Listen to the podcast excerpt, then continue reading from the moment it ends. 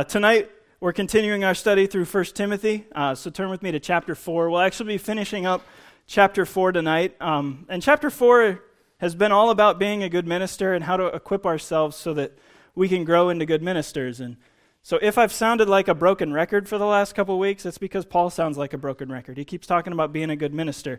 Um, but it's a good thing for us to keep in mind because our passage tonight just continues that thought through the end of the chapter because we want to be good ministers. We want to grow into good ministers. We want to be used by the Lord. We want our lives to mean something in eternity. Um, and man, that's important because being a good minister is m- much more a state of mind than it is achieving some level of performance. I mean, you think about it. Paul could have just said that if you want to be a good minister, all you have to do is do better at ministry. That makes sense. That's, that's the way a lot of things work. You want to be a good football player? Well, you just play football better than you do right now, and then you're a better football player. Sure, there's specific things you can do to improve your football playing ability. You practice more, you increase your strength, you increase your endurance, all that stuff.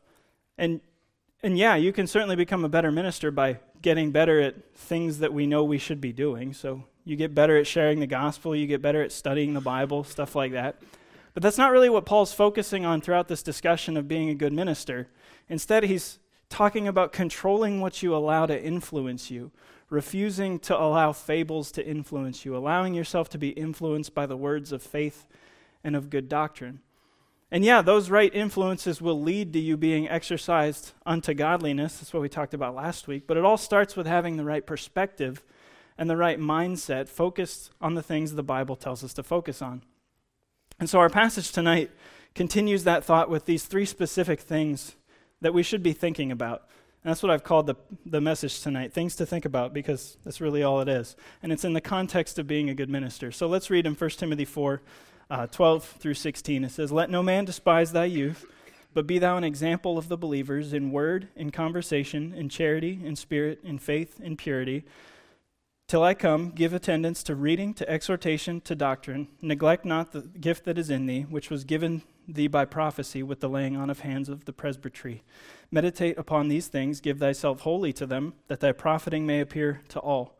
Take heed to thyself and unto the doctrine, continue in them, for in doing this thou shalt both save thyself and them that hear thee. And as we break down this passage, we see these three things that the good minister should constantly be thinking about in verses 12 through 14. Because Paul highlights three areas in which God can use your influence to point others toward Him. Verses 15 through 16 tell us that we should meditate on these things and give ourselves wholly to them. And that whole give thyself wholly to them, that's, that's important. Uh, the holy, that's like, that's not like holy like God is holy. That's holy like whole with a W, the entirety. So you want to give yourself entirely to these things. Because we have to recognize that being a good minister isn't just a once in a while thing. If we really want to be a good minister, we have to constantly be thinking about our ministry. 1 Corinthians 16 talks about this guy uh, named Stephanas. 1 Corinthians 16, 15 says, I beseech you, brethren, you know the house of Stephanas, that is the first fruits of Achaia, and that they have addicted themselves to the ministry of the saints. So, if you want to be a good minister, your own personal ministry is going to be something that you should be addicted to. And really consider the implication of that word addicted and what it really implies here. Can you go a week or two without doing something for the Lord? Because if you can, are you really addicted? If you stop ministering for too long, if you stop allowing God to use your life to make a difference in the lives of others, man, you should start going through withdrawal. That's what happens when you're addicted uh, to a substance. But unlike addiction to a substance, addiction to a ministry is, good, is a good thing. So the answer to ministry withdrawal is always going to be doing more ministry. You know, the answer to substance addiction isn't do more substance. You want to separate yourself from that. But in, in the case of ministry, man, just keep doing ministry. Because without ministry, without God using our lives, what purpose do our lives really have if you think about it? Not too much yeah, God wants a relationship with us, but if all God wanted from us was a relationship, man, as soon as you got saved, He would have just snapped you up, pulled you to heaven. You could have spent eternity with Him, and it would have been great. But that's not what He did. He left us here and He gave us a job to do. He gave us the ministry of reaching the world with the gospel, and making disciples. And the main struggle of living the Christian life is getting the proper perspective on that. And we have to be addicted to the ministry that God gives us. We shouldn't be able to stop thinking about it.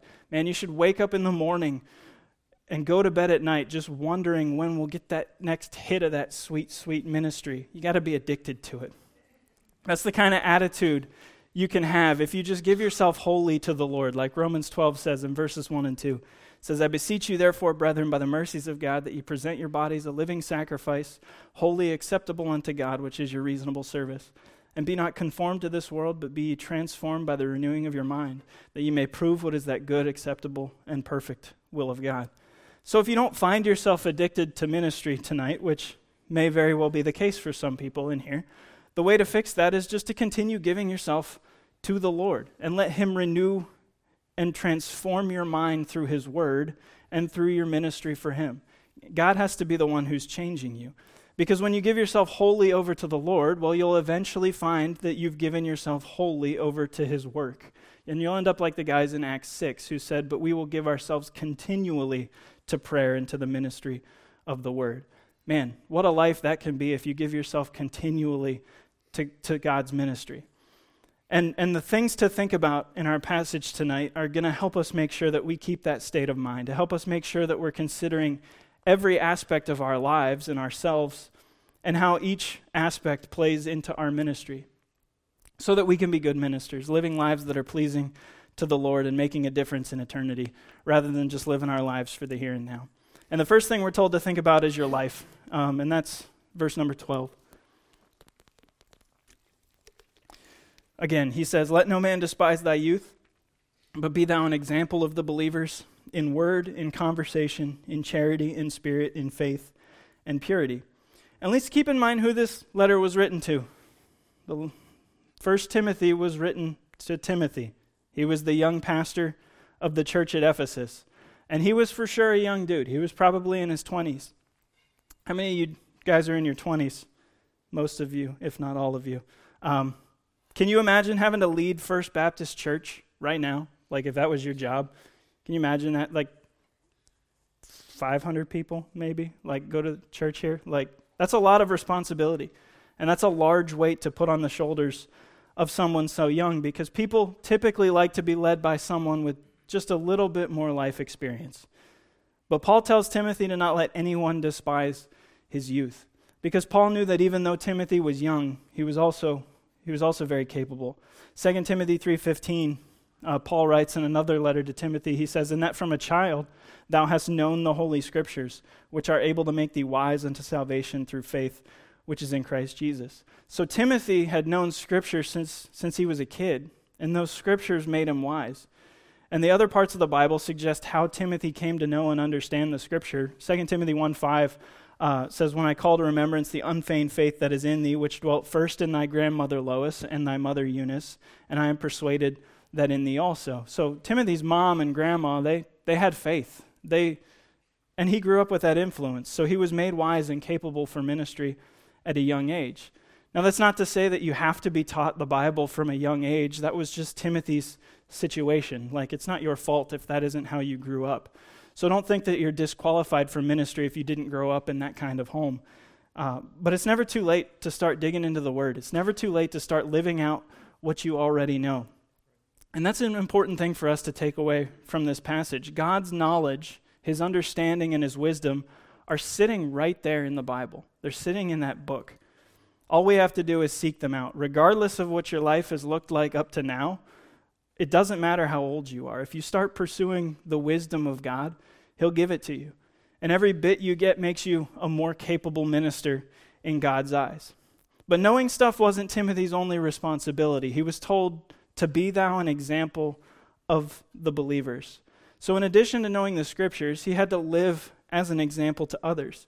So he had to apply what he knew from Scripture to his life so others could see how to apply that stuff in their own lives. That's something Jesus did while he was on the earth. 1 Peter 2:21 says for even hereunto were ye called because Christ also suffered for us leaving us an example that we should follow his steps.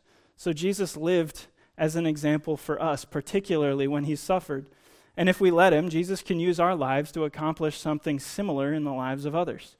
1 Timothy 1.16 says, how, Howbeit for this cause I obtained mercy, that in me first Jesus Christ might show forth all longsuffering for a pattern to them which should hereafter believe on him to life everlasting. So, man, God, Jesus can use our lives as patterns to demonstrate things to other people. So, understanding that Jesus wants to use our lives uh, as an example to other people, man, we should constantly be considering our actions, our decisions, how we're living our lives in light of that fact. How will this action be perceived by the people who see me do it? How will this decision affect my ability to reach the people around me? Could this thing that I'm about to do edify anyone else? Could this thing create a stumbling block for anyone else? These are the kinds of questions you need to ask yourself. These are the kinds of questions you will ask yourself if you have the proper perspective on being a good minister, because your life is ministry. Because our ministry doesn't start and stop when we get up in front of people at church. Our ministry is an all day, everyday thing. And at any point, we can be a good minister or a bad minister. And while you can toggle that switch whenever you want, you can't just turn off the influence that your life has in the lives of others. Like, you can't just decide, man, I'm, I'm too tired to focus on eternity today. I'm too tired to care about people, so I'm just not going to influence anyone today. That, that's not how it works. You can't just decide you're not going to influence anyone since, since you know it won't be a healthy influence. Your life has a constant influence on the people around you. And so even if you shut yourself off, man, your absence is an influence on the people you're shutting yourself off from. Your life has constant influence to the people around you. And, and a good minister will make sure that that constant influence is constantly positive by keeping an eternal mindset and making sure that you're, you're running through this type of thought process and how is my life right now affecting the people around me. Good leaders do this all the time. 1 peter 5 talks about this verses 1 through 3 it says the elders which are among you i exhort who am also an elder and a witness of the sufferings of christ and also a partaker of the glory that shall be revealed feed the flock which is among you taking the oversight thereof not by constraint but willingly not for filthy lucre but of a ready mind neither be, neither as being lords over god's heritage but being ensamples to the flock. So, a good leader, especially in ministry, but actually in all contexts, a good leader doesn't use his leadership or influence as a way to exert his will onto other people. He uses it to live as an example for others to follow, because at the end of the day, it's the good minister's job to point people to the Lord, nothing more. Like Paul says in 1 Corinthians 11:1, 1, he says, "Be ye followers of me, even as I am or even as I also am of Christ. And man, that can play out in your life in various ways. And Paul lists out some various ways here in 1 Timothy 4. So, some things we should consider about our life. First of all, letter A, our conversation. Um, and in the Bible, the word conversation doesn't just refer to what we talk about with other people. That's the way we use the word conversation. Like I say something, you say something, it's a conversation. But the word conversation refers to the way you live everything you communicate through what you say and what you do. Ephesians 4 21 through 24 says, If so be that ye have heard him and have been taught by him as the truth as the truth is in Jesus, then put ye off concerning the former conversation the old man, which is corrupt according to the deceitful lusts, and be renewed in the spirit of your mind, and that ye put off the new or put on the new man, which after God is created in righteousness and true holiness. So in your life, the old man, if the old man is conversing with others, well, you need to put, put off that conversation so that your old man isn't the one communicating. You need to put on the new man so that he can communicate to those around you. And that's an important thing to ask yourself on a daily basis. Am I allowing the old man to live through me or am I allowing the new man to live through me? Because Jesus gives you that new spiritual life, but you can choose to hide it. You can choose to not put it on display. You can choose to not live that way. Because when you're considering your conversation, you'll be thinking about what all your actions are saying to others and how others are perceiving your words and your actions. And I'm not saying that you need to walk on eggshells to protect all the snowflakes out there, because they're out there.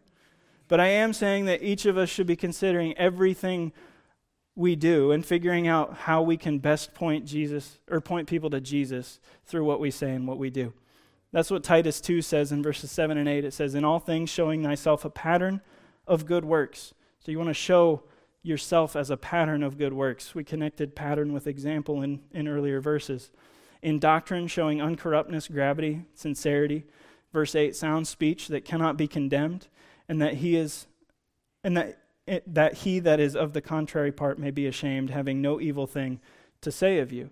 And so you don't want people to have evil things to say about you, and I totally understand, especially in today's world, that people throw ridiculous accusations around all the time, and whether or not someone is going to falsely accuse you of something is, is outside of your control.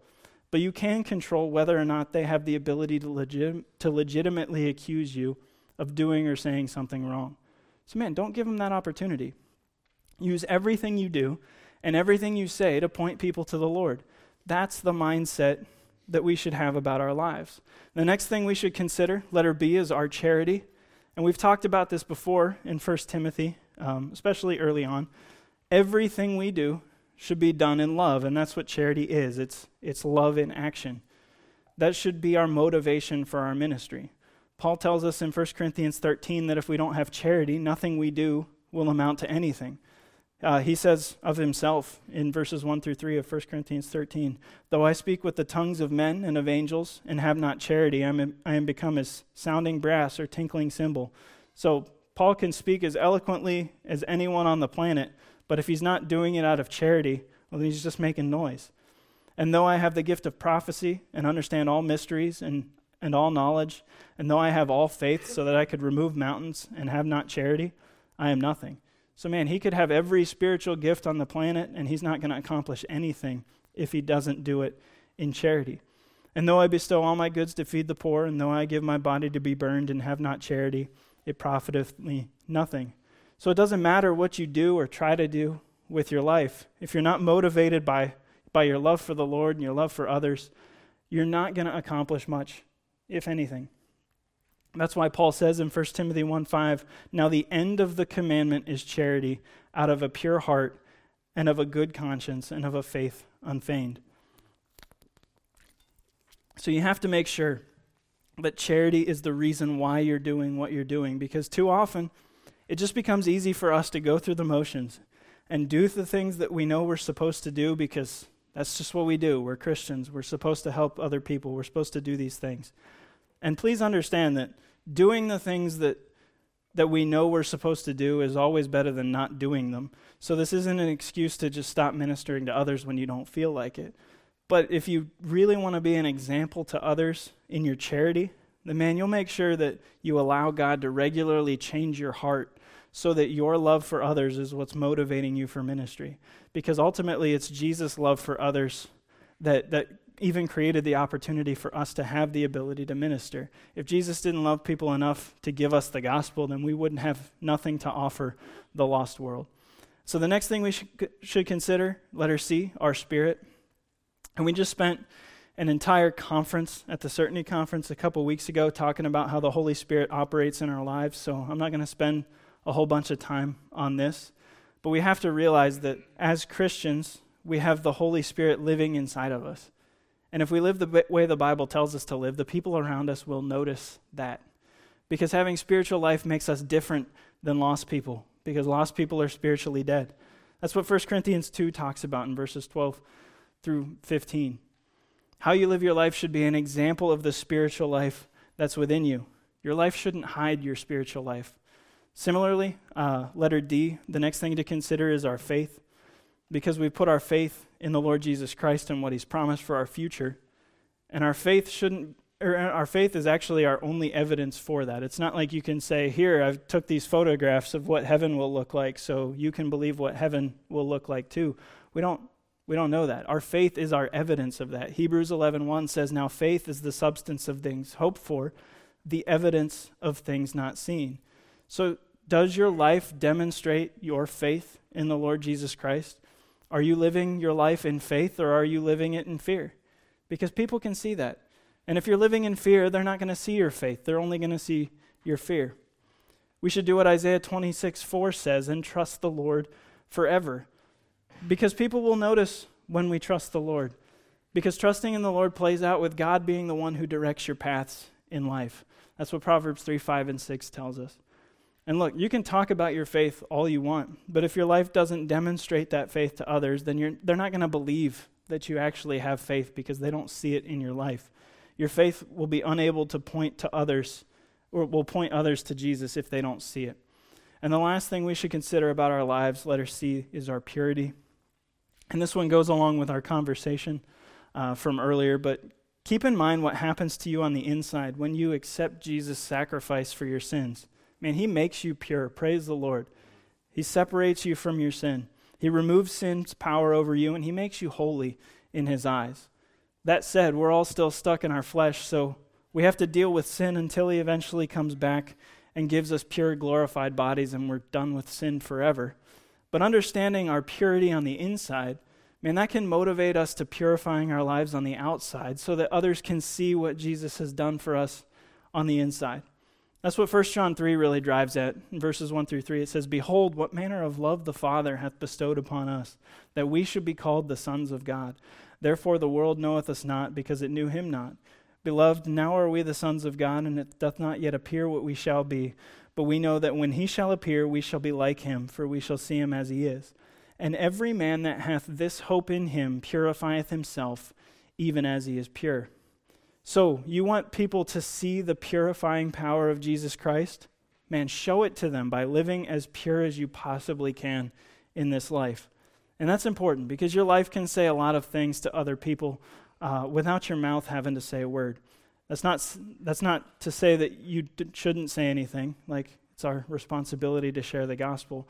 But good ministers will always be ready to share the gospel and use the word of God to point people toward Him. Doing that properly doesn't come naturally, though. Man, that's why we need to grow. And that's the second thing Paul tells us to think about in our passage tonight. And that's number two, your growth. Verse 13 again says, Till I come, give attendance to reading, to exhortation, to doctrine. And that phrase, till I come, is obviously Paul talking to Timothy. So it's referring to Paul, who clearly planned to visit Timothy in the future. But Jesus also uses that phrase, and, and that creates an interesting understanding of this verse for us. Um, for example, in, in his parable in Luke 19, uh, that Jesus tells the master in the parable uses this phrase to his servants. In uh, Luke 19, 13, he says, And he called his ten servants and delivered them ten pounds and said unto them, Occupy till I come.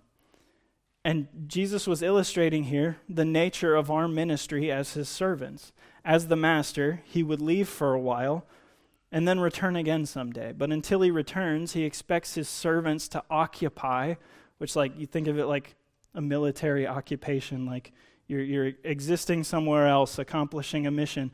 We're supposed to use what he'd given, uh, what he gives us to increase his wealth. And you see the same phrase in Revelation 2 when Jesus is talking to the, the church in Thyatira. In verse 25, he says, But that which ye have but that which ye have already, hold fast till I come. So, yeah, Paul is telling Timothy here to give attendance to reading, to exhortation, and to doctrine until he visited him, visited him again, presumably because he had more things to teach him. Timothy was still a young guy. Paul was probably farther down the road spiritually and had a lot of things that he could share with him. But man, we should also understand this verse in the context of Jesus' eventual return for us because he's given us a job to do. And as his servants, we only have so much time to get that job done. And when he returns, our time is up. So we have to use what he's given us now to increase the number of people who are a part of his spiritual kingdom, to increase the wealth of the kingdom of God. And to do that through and we do that through ministry, through sharing the gospel and making disciples. And as you grow, you get better at that. This is pretty simple stuff uh, here tonight, but man, so many Christians forget this. Paul doesn't want us to forget it. So, the first thing we should consider about our growth is letter A, reading.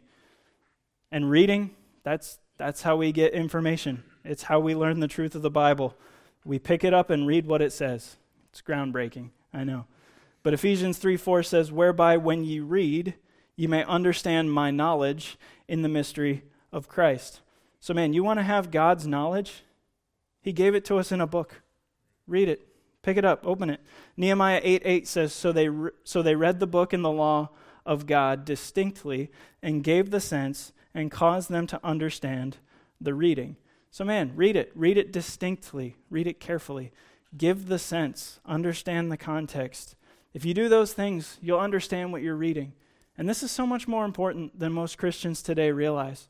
1 Corinthians 2:16 says, "For who hath known the mind of the Lord that he may instruct him? But we have the mind of Christ." He's given us his mind in that book. We have direct access to the words of God anytime we want, yet too often we can't be bothered to pick it up in the morning. We can't be bothered to pick it up at night. Well, we have to keep reading if we want to grow. We should be reading that thing cover to cover at least once a year. You should be looking at every single word in that book in order. Don't don't mix up the order. Like, I mean, I'm sorry. That that made no sense. You can read just read the Bible. Just read it. read it left or right if you want open it in the middle, just read the words. It'll be great. We should be constantly allowing God's words into our lives to change us. And that's the next thing we should consider about our growth. That's letter B, our exhortation. And exhortation in general is encouragement or motivation. If you look that word up through, through Scripture, that's kind of what you'll find is that it's pointing at encouragement or motivation. And in this context, it's a motivation to apply what you're learning so that your life changes as a result of what you read, because just reading the Bible is not enough. Just knowing what God says isn't enough for you to have a successful ministry. You have to apply it to your life if you want, if you want it to have the intended effect. And, if your mini- and your ministry should involve the encouraging and motivating of others to apply God's words in their life as well. Titus 1 9 says, Holding fast the faithful word as he hath been taught, that he may be able by sound doctrine both to exhort and to convince the gainsayers. So, yeah, we need to hold fast the faithful word, but man, using the faithful word correctly in our ministry involves exhorting others. Hebrews 10 tells us um, that this is what we should be doing when we come together. Hebrews 10:25 says, "Not forsaking the assembling of ourselves together as the manner of some is, but exhorting one another, so the much more as ye see the day approaching." So, man, we need to consider exhortation, applying the Word of God in our life and helping others apply it in their life, motivating the people around us to read God's Word and, and let it change them. And the third thing we're to consider is, is letter C, doctrine. And the word doctrine just means teaching. Uh, we see that in Matthew 7 28 through 29. Uh, after Jesus preaches this whole sermon, uh, he teaches these people for three chapters of Matthew. it says, And it comes to pass when Jesus had ended these sayings, the people were astonished at his doctrine, for he taught them as one having authority and not as one of the scribes. So the word doctrine, it just means teaching. In fact, other translations of the Bible will, will replace the word doctrine here and, and many other places with the word teaching. But the word doctrine is actually incredibly important, and it's important that it's used here because doctrine is a specific teaching, it's not just any teaching. In verse 16 of, of our passage, it's referred to as the doctrine. So the word doctrine here doesn't just mean any old teaching. It's not teaching of math or science or reading, writing, arithmetic, any of that. It's referring to sound doctrine taught by the Bible. You have other references on your sheet that talk about doctrine or sound doctrine, but we've, we've covered that in, in previous weeks when we compared sound doctrine to the doctrines of devils. In the interest of time, let me just put it this way doctrine here isn't just knowing the information, it's not just knowing what a passage says. You get that with the reading. Doctrine is understanding the importance of a passage. What is the Bible teaching me here? What context does it fit, and how is it properly applied in a person's life? Well, when you understand the doctrine of a passage, then you're, then you're able to to teach that passage to someone else. And that takes work to figure out. That's why 2 Timothy 2:15 tells us to study to show ourselves approved unto God, a workman that needeth not to be ashamed, rightly dividing the word of truth. And when you can rightly divide the word of truth, I mean that's when you'll start to not just read but but but also understand the doctrine of the Bible as you as you read it. And, that, and that's the kind of work we need to put in if we want to really grow into the type of ministers that God can really use. So we need to think about our life. We need to think about our personal growth through, through reading, exhortation, and, and doctrine. But you also need to think about your, your ministry, and that's number three. Uh, and that's what I believe verse 14 is getting at. Hopefully, this makes sense because this one's a little less clear. The verse says, Neglect not the gift that is in thee which was given thee by prophecy, with the laying on of the hands of the presbytery. And now I know the word ministry doesn't show up in this verse. Paul's talking about a gift, telling Timothy not to neglect that gift. But I believe that this gift he's referring to is Timothy's ministry of leading the church at Ephesus. It might be tempting to think that this gift is referring to one of the spiritual gifts that are mentioned throughout Scripture in Romans 12, Ephesians 4, 1 Corinthians 12. But Paul specifically says that this gift was given to Timothy by prophecy with the laying on of the hands of the presbytery. And that's not how or when God gives us spiritual gifts. If you study spiritual gifts, spiritual gifts are given to a Christian at salvation with no need for any outside influence. The Christian has the Holy Spirit living inside of them, and so the Holy Spirit manifests itself through these gifts. The Christian might not know what they are for many years, but those spiritual gifts come with spiritual life. And I wish we had more time to dig into that. We don't. But we have an entire MTT class called Spiritual Gifts that covers all of that. So finish discipleship, take ministry tools and training. Uh, you'll get to that class and like, spends like 12 weeks on it or something. If you're wanting a crash course on the spiritual gifts, you can go li- on our church website and listen to Jeff's morning sessions from the Certainty Conference a few weeks ago. He did a phenomenal job covering those specific gifts. But whatever this gift is here in verse 14, it was given to Timothy by prophecy with the laying on of the hands of the presbytery. And presbytery is just it's just it just refers to a group or council of elders or leaders. So like we don't use this word that often today, but if, you know, a bunch of pastors met in, in a room, you could call it the presbytery if you wanted to. Um, it's not like an official title, it's not capitalized, so it's just a word that it refers to a group or council of elders or leaders. And if you compare Scripture with Scripture, whenever you see people laying hands on other people in the Bible, there's always a transfer of authority or a transfer of blessing that takes place. And in 2 Timothy, we see that Paul uh, did this to Timothy. Again, talking about the gift. 2 Timothy 1 6 says, Wherefore I put thee in remembrance that thou stir up the gift of God which is in thee by the putting on of my hands. So, specifically, Paul's hands that had a part in this. And then verse 14 says, That good thing which was committed unto thee, keep by the Holy Ghost which dwelleth in us. So, Timothy's pastoral authority over the church of Ephesus was given to him by Paul, the guy who started the church. And that's how any of us are given any authority in ministry, by the way. You can't just start doing something on your own and calling it your ministry because ministry has to come through the local church. Biblically, God's given the authority to the local church to reach the world, to minister to others. So you can really only have ministry when you receive it from your local church.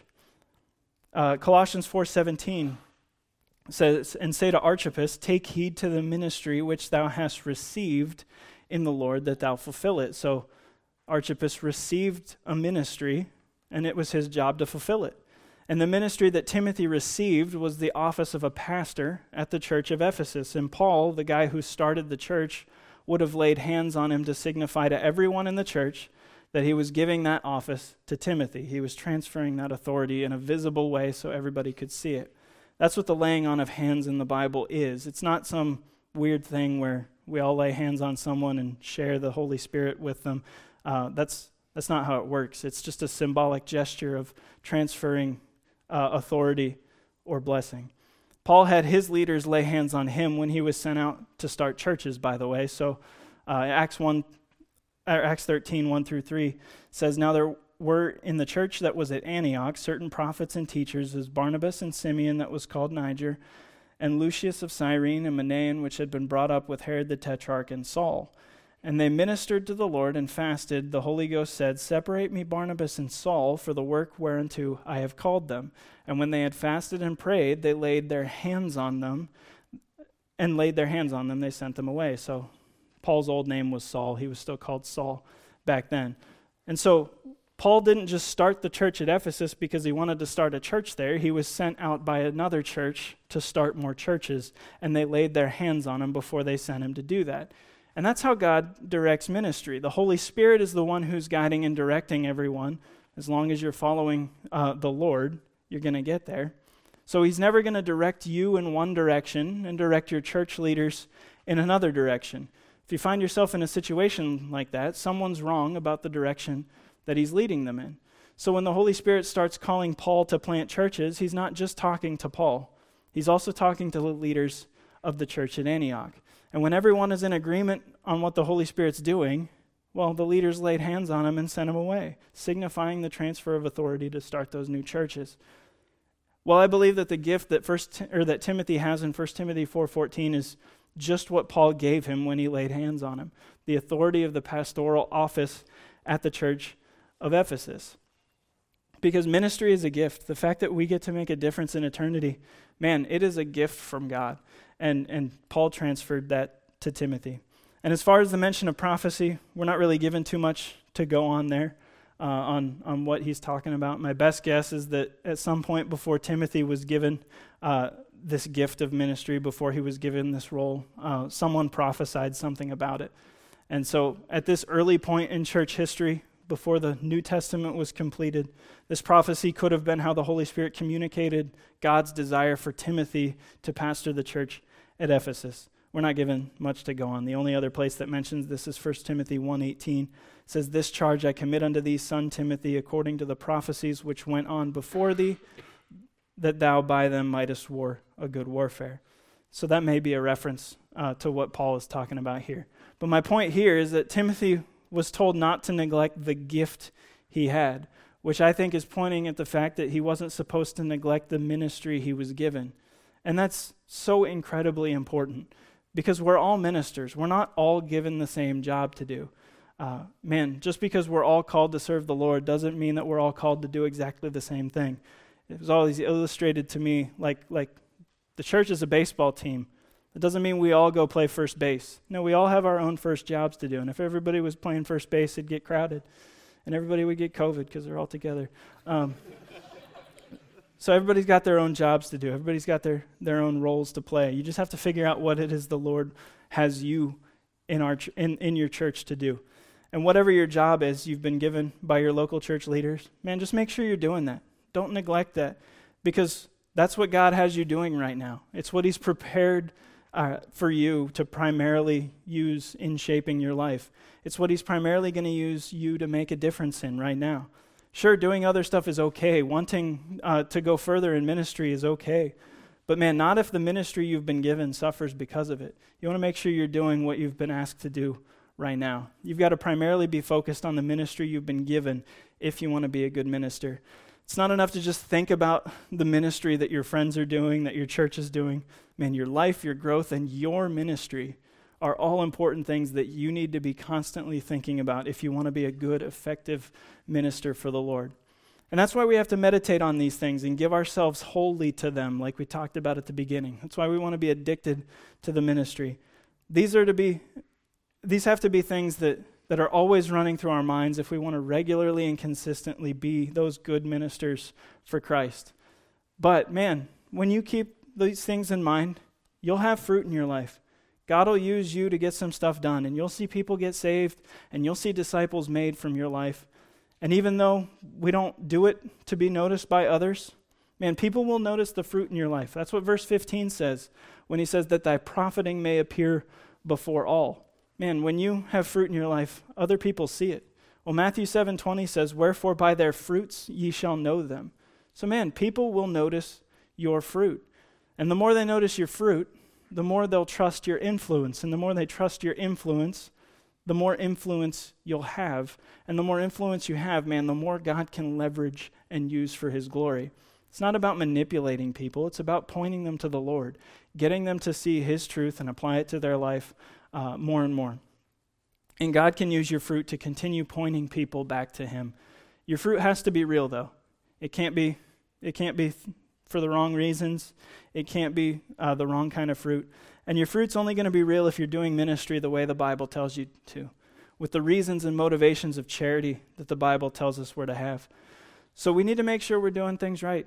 It's really that simple. That's what Paul's getting at here with Timothy. Look, dude, I gave you this this ministry, leading this church, make sure you're doing it right. Well, whatever ministry we have, we're supposed to be doing it right.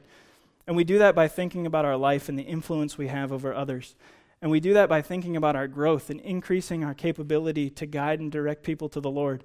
And we do that by thinking about the ministry we've been given and by being committed to doing it to the best of our ability until God moves us to, to a different ministry. Verse 16 end ends the chapter with Take heed unto thyself and unto the doctrine, continue in them, for in doing this thou shalt both save thyself and them that hear thee. So, continuing in the things we've talked about tonight as you serve the Lord, man, that'll save your ministry. It's not going to save your soul. Your soul's already been saved if you've given your life to the Lord. But man, doing things the right way and for the right reasons will allow you to push forward and see very real eternal fruit from God using your life. And it'll save people. People who hear the gospel and respond to it can be saved. And you can help build the ministry of others as you invest in them so that they can experience the type of fruit we're talking about as well. And man, that's a life that God can use. That's a life that will be rewarded at the end.